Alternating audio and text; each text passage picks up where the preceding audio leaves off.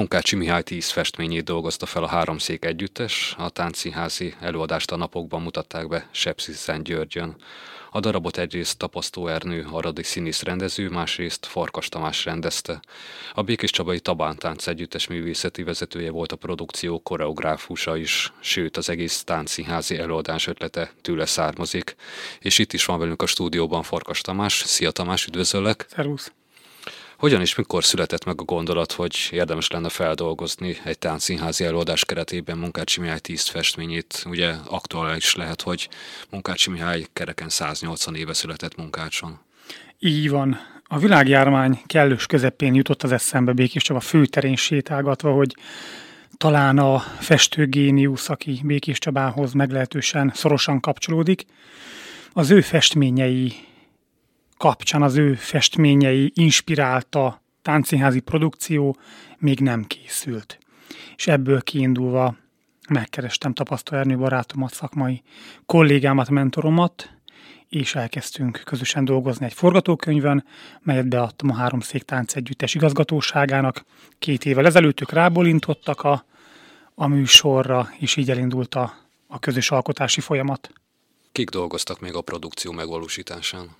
A jelmezkészítő a nagyváradi Krisztina Breteánu, zeneszerző Fazakas Levente, látványtervező Izsák Előd, a díszletés kellék tervező és, és az azért felelős szakember Szőke Zsuzsi volt, a művészettörténeti tanácsadónk Gyarmati Gabriella, Békés Csabai Munkácsi Mihály Múzeum nagyszerű munkatársa, rendezőtársam Tapasztó Ernő volt. Így állt össze a, a az alkotógárda. Mi alapján választottátok ki, hogy melyik tíz Munkácsi Mihály festmény szerepeljen mondhatni a darabban? Munkácsi életútja és festészetének karakterikus jellege formavilága három tematikus egységre osztható. Ezt a három egységet próbáltuk megragadni mi is. Az előadás első részében Munkácsi Mihály zsánerképeit, életképeit válogattuk és fűztük össze, persze nem az összeset, hanem négyet, konkrétan az ásítóinast, a siralomházat, a köplőasszonyt és a rőzsehordónőt. A második tematikus egységet a szalonképek és a zeneiség, zenei vonulatot képviselő festmények adták, így került a színpadra a Ballada című nagyszerű szalonkép, a Liszt portré, valamint a Mozart halála címet viselő, nagyon különleges drámai hangvételű festmény. Az utolsó tematikus egységet pedig a Krisztus trilógia alkotta, a Krisztus Pilátus előtt az Ecce Homo és a Golgota című festmények táncszínházi adaptációja. Mi alapján tölt el, hogy pont az utolsó képek egyike adja az egész darabnak is a címét? íme az ember annyira megfogó, ez a, annyira, annyira mély és elgondolkodtató ez a, a festmény cím, a harsányi féle regénynek is ez a, ez a, a címe, hogy szinte az összes alkotótással egyetértettünk abba, hogy ez legyen az előadás címe. Hiszen az előadás a műsor során az emberi minőséget, az emberre jellemző negatív és pozitív tulajdonságot, az emberi gyarlóságot, boncolgatjuk, vallatjuk Betyáron, Mozarton, Krisztuson, Liszt Ferencen keresztül különböző karakterekbe bújva. Miként jelennek meg a festmények az előadás során? Egyrészt van egy nagyon komoly látványrész az előadásnak, a hátsó opera fóliára. Az előadás kb. háromnegyedében fut egy nagyon kreatív projekció, ez hol filmes, hol animáció jellegű, hol csak a festmények jelennek meg, hol a festményekből készült absztrahált változat. Nagyon izgalmas tényleg a, a háttér. És közben számtalanszor beállnak, betáncolnak, bemozdulnak a táncosok a festmények állóképébe, világába. Ez nem azt jelenti, hogy az egész előadás abból áll, hogy tízszer beállunk a festménybe is ki, hiszen minden festményhez társítottunk a munkácsi életút egyes elemeit felhasználva kortárs elemeket. Például az ásító inas esetében mindannyian tudjuk, hogy Munkácsi Békés Csabai inas évei nem voltak a gyerekkorának legfényesebb évei,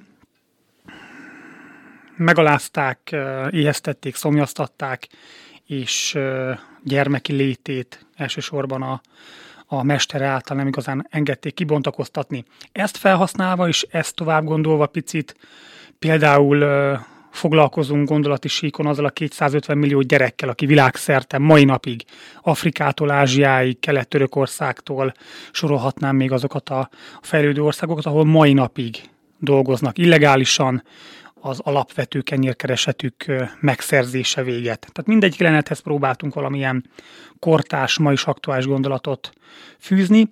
Persze foglalkoztunk a festmények elkészülésének a az előzményével. Mondok egy példát, a Siralomház című festmény nagyon sokak szerint egy olyan gyerekkori élménye inspirálta Munkácsi Mihálynak, amely pont itt Békés Csabán történt meg, a Steiner villába vendégeskedtek az élővíz csatorna túloldalán, a Csabagyöngye központ, mostani Csabagyöngye központtól Rézsút szembe, és oda rátörtek a, a betyárok egy, egy késő este során, és bizony több mint öt órán keresztül raboltak, vertek, aláztak, zabáltak, és a Munkácsi Mihály nagynényét annyira összeverték, hogy két héten belül el is hunyt. Ezt Munkácsi Mihály összekötözve az asztal alól végignézte.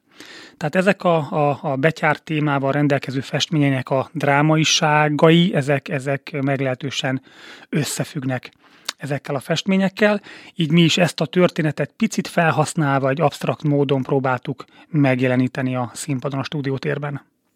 Milyen táncok jelennek meg a, az előadás során? Nagyon széles a, a, a paletta, hiszen a Kárpát-medencében található magyar és az etnikumok néptánc hagyománya világhírűen gazdag. Szerepelnek az előadásba sáréti magyar táncok, délmezőségi román táncok, Párcium környékéről származó cigánytáncok, de helyet kaptak délromán körtáncok, természetesen nagyon sok erdélyi páros van a, a műsorban. Valójában klasszikus, autentikus néptánc koreográfiákkal a néző nem találkozik, hiszen a legtöbb mozgást absztraháljuk, elvonatkoztatjuk, és olyan mozgásinvenciókkal társítom, amelyek alkalmasak gondolatok kifejezésére, bizonyos érzések eh, elindítására, jobb esetben az érthetőségre is alkalmasak. Ugyanis az előadás során vannak olyan jelenetek, például Ballada című festmény, ahol konkrétan nem ismerjük a szereplőket, de a festményen látható viszonyok alapján az én eh, vízióm, az én fiktív elképzeléseim alapján állítottam össze az adott koreográfia táncdramaturgiáját, hogy a Balada című festményen szereplő három személy, két férfi és egy nő hogyan kapcsolódhat egymáshoz. Tehát valójában egy ötféle kapcsolati hálót próbálok éreztetni a, a nézővel. Pozitív, negatív aspektusát egy, egy kapcsolatnak egyaránt. De ott van a Krisztus trilógia, ahol konkrét szereplők vannak a festményen. Krisztus, Poncius Pilátus, Annás, Kajafás, Mária Magdolna, Mária Szent János, ők megkerülhetetlen karakterrel rendelkező szereplők, így az ő esetükben az érthetőségre is, is utaznom kellett az alkotási folyamat során. Milyen volt a darab fogadtatása Sepsi Szentgyörgyön? Lassan egy hete mutattuk be az előadást, és hál' Istennek az azóta minden nap játsza a stúdiótermében a, a táncegyüttes, mindegyik előadás teltházas, hál' Istennek, és, és februárban is tele vannak előadással. Számtalan meghívásuk van már, remélem, hogy, hogy, hogy nagy sikert fog befutni az előadás, és nagyon sok néző nézheti meg, és táplálkozhat a műsorból. Ugye Békés Csaba is készül arra, hogy idén megünnepelje azt, hogy Munkácsi Mihály 180 éve született.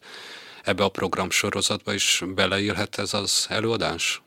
Nagyon bízom benne, hogy, hogy Békés Csaba megyei jogú város vezetése lát fantáziát ebbe az előadásba, és a Békés Csabai Jókai Színházba, hiszen ez az az intézmény, amely, amely technikai kereteket tud biztosítani ennek a, a komoly előadásnak, meghívja a produkciót. De Gyuláról is érkezett már megkeresésen, azt gondolom, hogy akár több Békés megyei település színház termében lehetne turnéztatni az előadást, hiszen Munkácsi Mihály világhírű Kuala Lumpurtól, New Yorkig, Tokiótól, Szingapúrig az intellektuel, a, a művelt ember ismeri, ismerte Munkácsi festészetét. Tamás, köszönöm szépen, és hát azt kívánom, hogy akkor fusson be hatalmas karriert ez a tánciházi előadás, és legalább akkorát, mint Munkácsi Mihály. Köszönöm szépen, köszönöm.